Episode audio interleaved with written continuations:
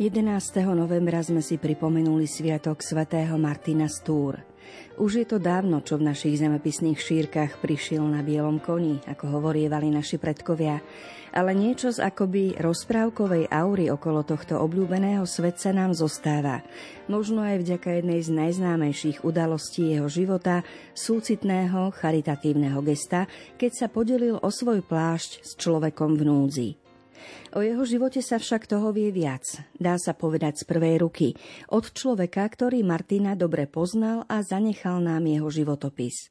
Starokresťanský autor Sulpicius Severus ho dokončil ešte za Martinovho života a vďaka nemu máme k dispozícii veľmi zaujímavý pohľad na tohto svetca, prakticky jediný, ktorý sa zachoval.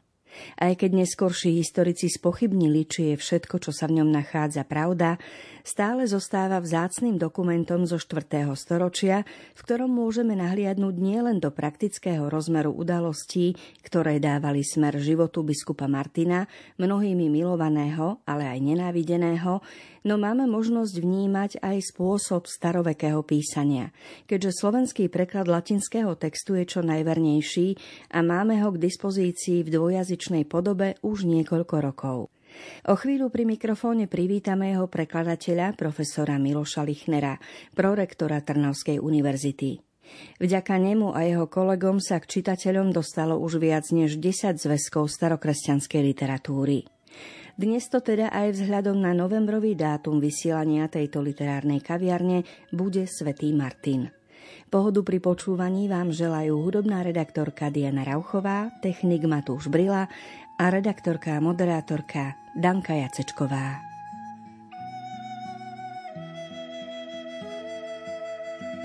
Pred tebou skláňam sa, kráľ chudobný, Viem, že sa usmievaš na pokorný. Tvoj hviezdou je, čo sprevádza k srdcu, čo z lásky k nám vykrvádza. Ty si Boh tých,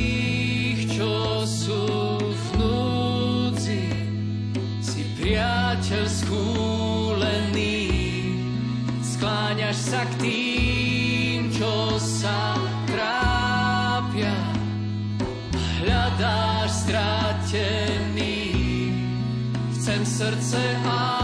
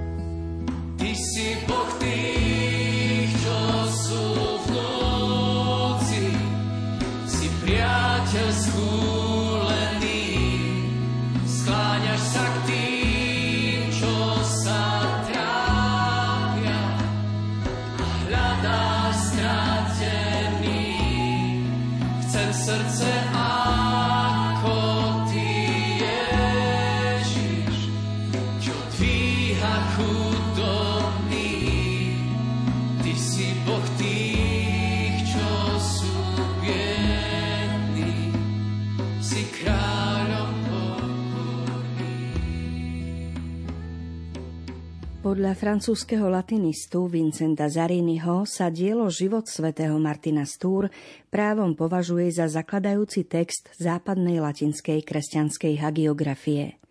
V latinskom písomníctve Sulpicius pretvára tradičný model písania o mučeníkoch na nový typ mučeníctva bez krvi. Sú to askéti, mnísi či mníšky, ktorí znášajú rôzne nekrvavé protivenstvá pri vernom nasledovaní Ježiša Krista a stávajú sa tak priamými nástupcami generácií mučeníkov z čias prenasledovania kresťanov. Dôležitou črtou Sulpiciovho opisu Martinovho života je to, že svätý Martin je aktívny svetý. Nie je to eremita alebo pustovník, zatvorený pred ľuďmi alebo strániaci sa ich. Za zmienku stojí, že dielo Vita Martini je charakteristické využívaním priamých biblických citácií alebo parafráz biblických obrazov. Prostredníctvom nich je Martin opísaný ako apoštolský muž, ktorý svojim životom naplňa ideál svätého písma, života Krista a apoštolov. Ako som slúbila, viac nám o knihe aj o svetom Martinovi povie prorektor Trnavskej univerzity a autor prekladu tohto diela, profesor Miloš Lichner. Samotné dielo je štrukturované veľmi jednoducho. Sulpicius začína narodením Martina, opisom jeho mladosti, vstupom do vojska, potom konverziou, krstom, potom ako sa stal biskupom a jeho pôsobením. Samotné dielo nezaznamenáva jeho smrť, pretože bolo napísané a publikované ešte asi 2-3 roky pred smrťou samotného svätého Martina, ale z troch listov, ktoré potom napísal Sulpicius, máme dochovaný aj spôsob, alebo vlastne akým spôsobom Martin zomrel a čo sa stalo po jeho smrti. Takže dielo je veľmi štrukturované a Sulpicius ako vynikajúci latinista a znalec latinskej literatúry sa snažil veľmi dobrým spôsobom, lingvisticky veľmi kvalitným spôsobom opísať také dôležité etapy Martina, aby vysvetlil životný príbeh svojho hrdinu, či už počiatky jeho života, jeho životný príbeh. Tam máme takisto aj veľmi dve chronológie, pretože v prípade Martina máme ten problém, že ráno cirkevné zákonodárstvo zakazovalo prijímať medzi klerikou tých, ktorí boli vojakmi, pretože mohlo prísť aj k nejakému zabitiu niekoho. A v prípade Martina nevieme presne, máme dve verzie, či po konverzii a krste zostal len povedzme 2-3 roky vojakom a potom odišiel z vojska, alebo či ostal viac rokov. To znamená, že z toho máme dve chronológie a máme teda tak 50 na 50 e, medzi vedcami názory, že ako asi žil Martin. Určité veci, a toto je tiež musíme priznať našemu obecenstvu, že nevieme presne v určitých textoch už dnes povedať, e, či sa to stalo vtedy alebo vtedy. Ale myslím si, že takéto aj čestné priznanie má určité také čaro, pretože tá literatúra je taká, aká je. A takýmto spôsobom vidíme, ako to bolo spracovávané. To je také zaujímavé, možno aj jedinečné, že životopis niekoho starokresťanského sa písal a vlastne publikoval prvý raz ešte počas jeho života.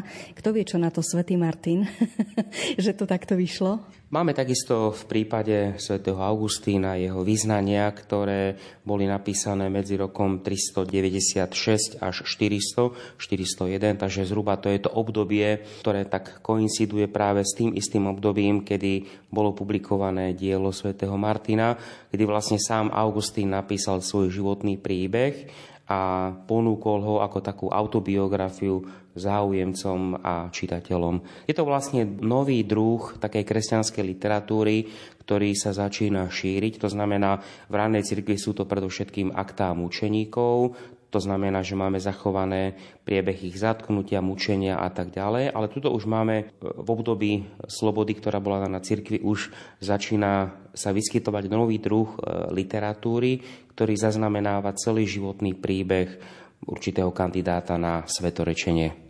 Čo je pre mňa zaujímavé v rámci jednak života apoštolov, jednak týchto e, starokresťanských cirkevných otcov, je to, že keď človek číta niečo z ich života, tak úplne cíti, ako tá každodennosť bola predkaná Božím pôsobením a to aj takým, ktoré sa prejavovalo výrazne na vonok. Človek dneška až si môže možno povedať, že prečo sa to tak nedieje dnes. Alebo kde je teda problém? Len my to nejako nevpustíme do svojich životov, nevnímame až tak? Alebo, alebo jednoducho naozaj to bolo tak, že v tom ranom kresťanstve e, sa tie veci diali trošku inak? Myslím si, že veci sa dejú stále rovnako. Jednou skutočnosťou je samotný životný príbeh a potom druhou skutočnosťou je určité spracovanie tohto životného príbehu. A to máme napríklad aj v prípade svätého Martina, kedy určité veci a sa to stávalo, takisto aj dnes sa to stáva, že ten písateľ e, v dobrom slova zmysle upraví ten text, aby ten jeho hrdina vyzeral trochu lepšie. A máme to aj v prípade svätého Martina, preto tam treba v určitých prípadoch jasne povedať, že toto asi mohlo byť trošku inak, alebo táto vec sa mohla odohrať trochu inak, ako ju ten písateľ opísal. Ale druhá vec je to, že títo ľudia boli veľmi vnímaví na Božie pôsobenie vo svojom živote. To je veľmi dôležité uvedomiť. Napríklad e, Augustín, keď písal svoje vyznania, tak e, pozerá na svoje obrátenie aj na svoju cestu ku kňastvu už z pohľadu niekoľkých rokov, kedy spätne tam vníma pôsobenie Božej milosti. A toto vlastne aj Sulpiciu sa neustále snaží ukázať na sveto Martinovi, že Martin bol dokonalým nasledovateľom Ježiša Krista. Preto aj používa výslovne biblický slovník, biblické zvraty, aby nimi opísal určité životné situácie, v ktorých Martin vystupoval. Z toho nám ale napríklad vidno, že Sulpicius musel veľmi dobre poznať sväté písmo. Dovolím si povedať priam z pamäti, pretože prostredníctvom rozličných biblických vied a zvratov vysvetľoval životné príbehy svätého Martina.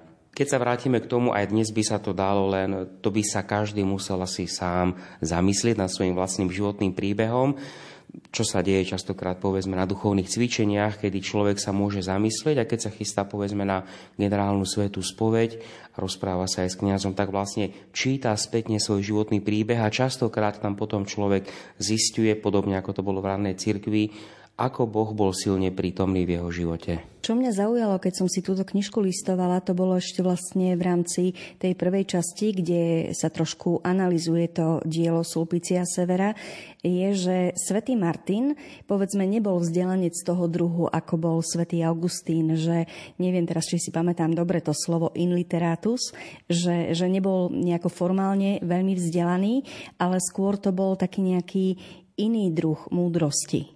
Povedzte nám o tomto niečo viac.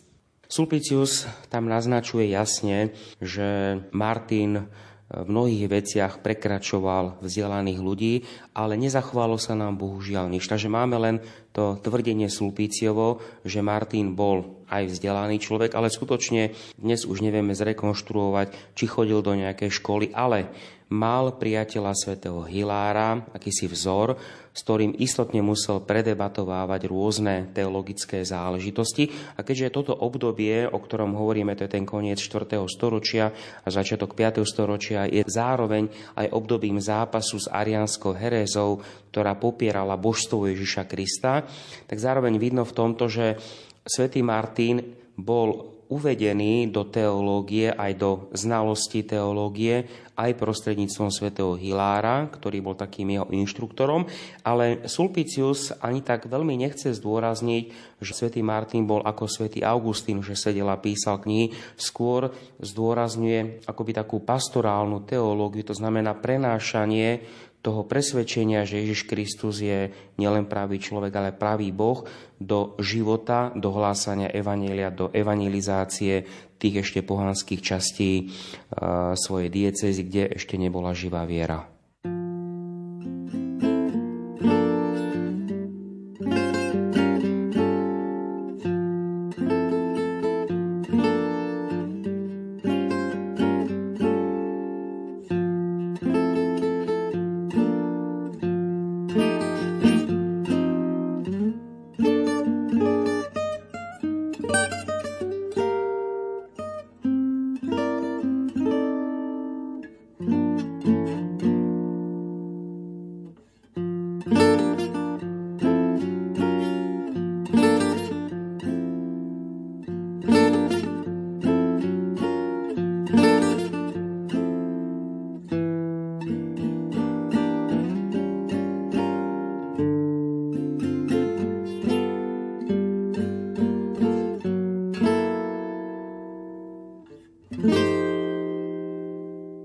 O Svetom Martinovi je známy najmä príbeh o tom, ako dal polovicu svojho plášťa žobrákovi. Aké sú iné také zaujímavé veci, povedzme, ktoré ste sa vy dozvedeli pri prekladaní tohto jeho životopisu, čo sa o Martinovi až tak veľmi na verejnosti nevie, povedzme? Tak Martin je veľmi populárny svetec. Na Slovensku máme, pokiaľ sa nemýlim, vyše 140 chrámov, ktoré sú mu zasvetené.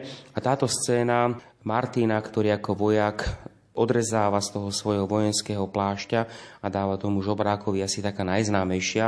Ale samozrejme máme viacero takých scén, ale ktoré už sú skôr známe človekovi, keď pracuje s tým textom. Môžem napríklad spomenúť dialog, kedy vlastne Martin vedie rozhovor s diablom a hovorí mu, že keby sa kajal, tak vlastne on mu hovorí, že aj diabol sa bude môcť spasiť. A to je vlastne téza, ktorú poznáme z, z východných e, teologických príbehov, origenistických príbehov o možnom pokáni diabla.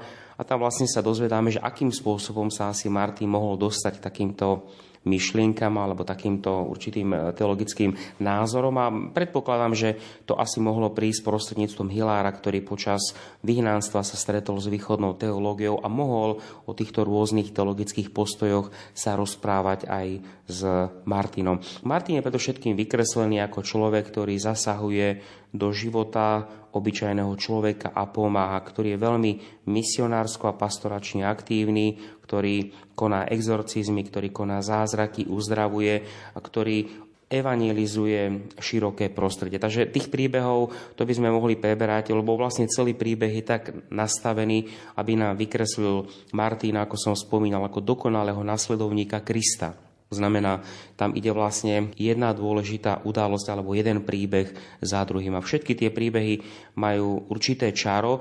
Môžem spomenúť napríklad aj to, že z textu jasne vyplýva, že toto obdobie je obdobím veľkého šírenia sa mnižského života, ktoré v západnom kresťanstve, to znamená juh Francúzska, prípadne Španielska a tak ďalej, a vlastne mnížstvo, akom si slova zmysle zmenilo, v pozitívnom slova zmysle zmenilo tvárnosť Európy, kresťanskej katolíckej Európy, pretože boli to predovšetkým mnísi, ktorí sa čím ďalej tým viacej stávali potom biskupmi, pretože v tých kláštoroch bývala poskytnutá určitá taká teologická formácia. To znamená, že Tí mnísi mali nielen zabezpečený alebo mali aj kvalitný duchovný život, ale mali aj určité teologické vzdelanie. Vieme napríklad tak vydedukovať určité veci, že mnohí nasledovníci svätého Martina, ktorí mladí ľudia, ktorí začali praktizovať asketicko-mnížský život, chceli po vzore svätého Jana Krstiteľa mať taký istý odev, aký mal on z ťavej srsti. Lenže kde sa, pravda, na južnej Európe zoberie ťavia srst, to znamená, že musel tam byť čulý obchod, toto sa muselo dovážať a z toho môžeme predpokladať, že mnohí z týchto nasledovníkov neboli len jednoduchí chudobní ľudia, ale že muselo ísť o bohatých mladíkov alebo o mladíkov z veľmi bohatých rodín, pretože stálo to určitú finančný obnos, aby si nechali doniesť plášť alebo asketický odev, ktorý bol z ťavej srsti. A toto pravda, že v texte nemáme, ale vieme to vydedukovať tak pomimo a takýmto spôsobom dokážeme vyskladať, že z akého prostredia asi pochádzali nasledovníci svätého Martina. Ale pripomínam ešte raz, že je to skutočne obdobie veľkého šírenia takého asketicko-mnižského ideálu a to je tiež veľmi také zaujímavé, pretože v cirkevnej histórii zistujeme, že boli to práve obdobia vzniku rozličných asketických skupín alebo nízkych skupín, ktoré prinášali silnú evangelizačnú vlnu alebo obnovu života cirkvy. Posledná otázka z mojej strany. V čom je svätý Martin, ten životopis, ktorý vyšiel z pera Sulpícia Severa, inšpiratívne osobne pre vás? Myslím si, tá základná životná črta, ktorú načrtáva Sulpicius, a to je Martin ako dokonalý následovník Ježiša Krista. A toto je veľmi dôležité si uvedomiť aj dnes, že vlastne my častokrát hovoríme, že mali by sme sa správať, ako je to v katechizme napísané alebo v nejakom inom diele, ale mali by sme si uvedomiť to, čo vždy zdôrazňovali veľkí duchovní autory, nasledovať životný príbeh Ježiša Krista, tak ako je opísaný v evaníliách, ako je ohlasovaný v cirkvi a správať sa v živote tak, ako by sa správal Ježiš Kristus.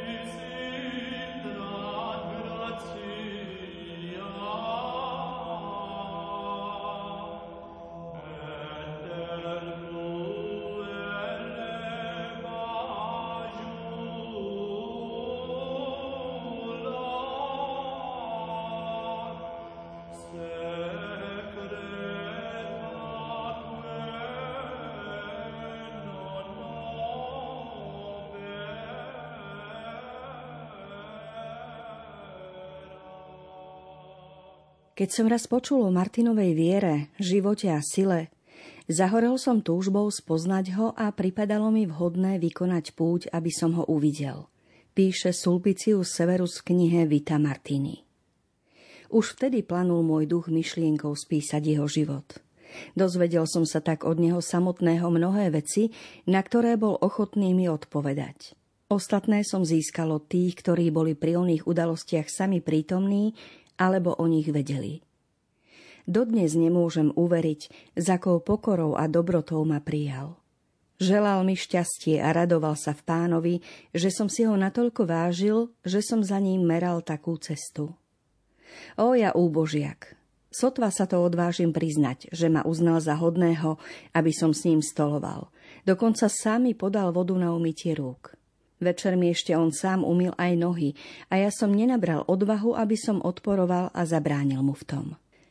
Nehovoril s nami o ničom inom, než o prekonaní s vodou sveta a o odložení bremena časnosti, aby sme mohli nasledovať pána Ježiša slobodne a bez príťaže.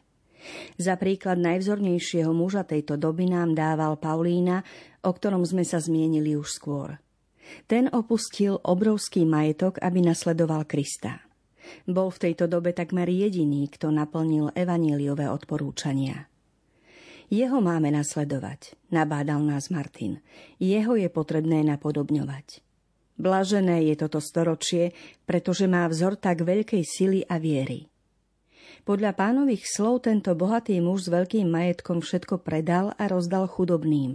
A tak vlastným príkladom ukázal, že je možné urobiť to, čo sa zdalo nemožné. Aká vážnosť a dôstojnosť bola už v jeho slovách a rozhovoroch. Aký bystrý, aký pôsobivý, aký pohotový bol a s akou ľahkosťou vysvetľoval otázky s písiem.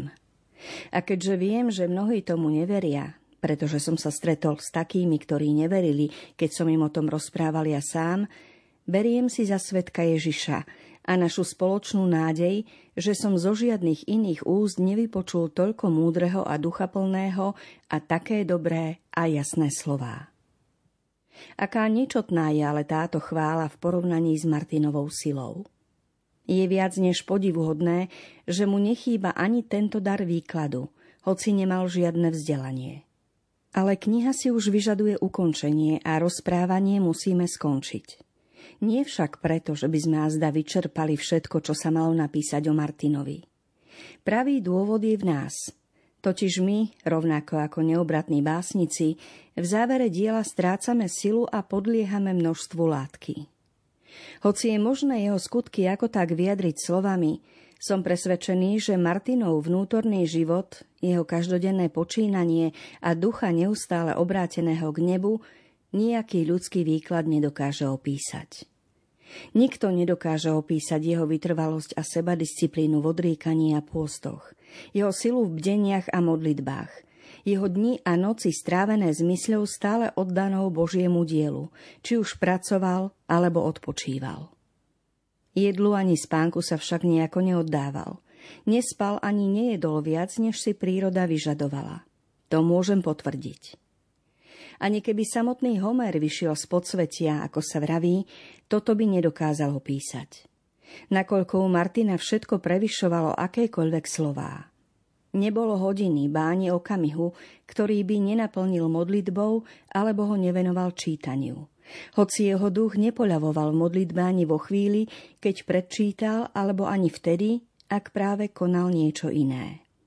Asi tak, ako majú kováči vo zvyku po každom údere buchnúť aj na kovadlinu, lebo im to ako si uľahčuje prácu.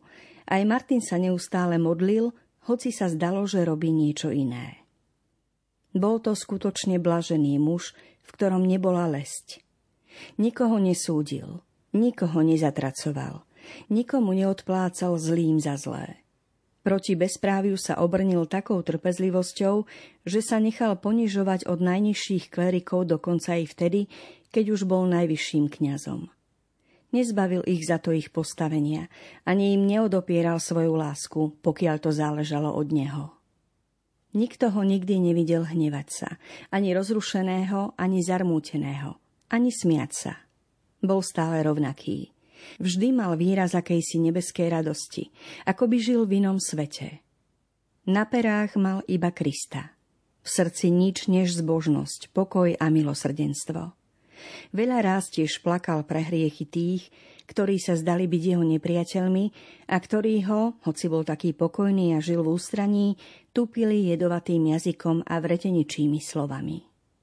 Stretol som sa s takými ľuďmi, ktorí mu závideli jeho silu a život. Nenávideli na ňom to, čo na sebe nevideli a čo neboli schopní napodobniť. Aká žalostná a oplakávania hodná zvrhlosť. Nebudem nikoho z nich menovať, hoci na mňa samotného mnohí z nich útočia. Postačí, ak si niekto z nich toto prečíta, spozná sa a začervená sa. Lebo ak sa nahnevá, prizná, že je tu písané o ňom. Ale čo keď som mal na mysli niekoho iného? Neuniknem pred nimi, ak sú takí. Som nenávidený spolu s takým vynikajúcim mužom, ako je Martin. Rád verím tomu, že toto dielko bude milé všetkým svetým ľuďom. Napokon, ak ho bude niekto čítať s pochybami, bude to na jeho škodu. Som si vedomý, že prvotný impuls k písaniu mi dalo presvedčenie o faktoch a láska ku Kristovi a že som rozprával overené veci a napísal ich pravdivo. Odmenu od Boha má, ako dúfam, pripravenú nie len ten, kto knihu prečíta, ale každý, kto uverí. Toto sú posledné slova Sulpicia Severa v knihe Život svätého Martina Stúr, ktorá vyšla ako samostatný zväzok v rámci edície Starokresťanská knižnica a symbolicky uzatvárajú aj dnešnú literárnu kaviareň. Pripravili ju pre vás hudobná redaktorka Diana Rauchová, technik Matúš Brila, náš host profesor Miloš Lichner a za tento tvorivý tým sa s vami lúči Danka Jacečková.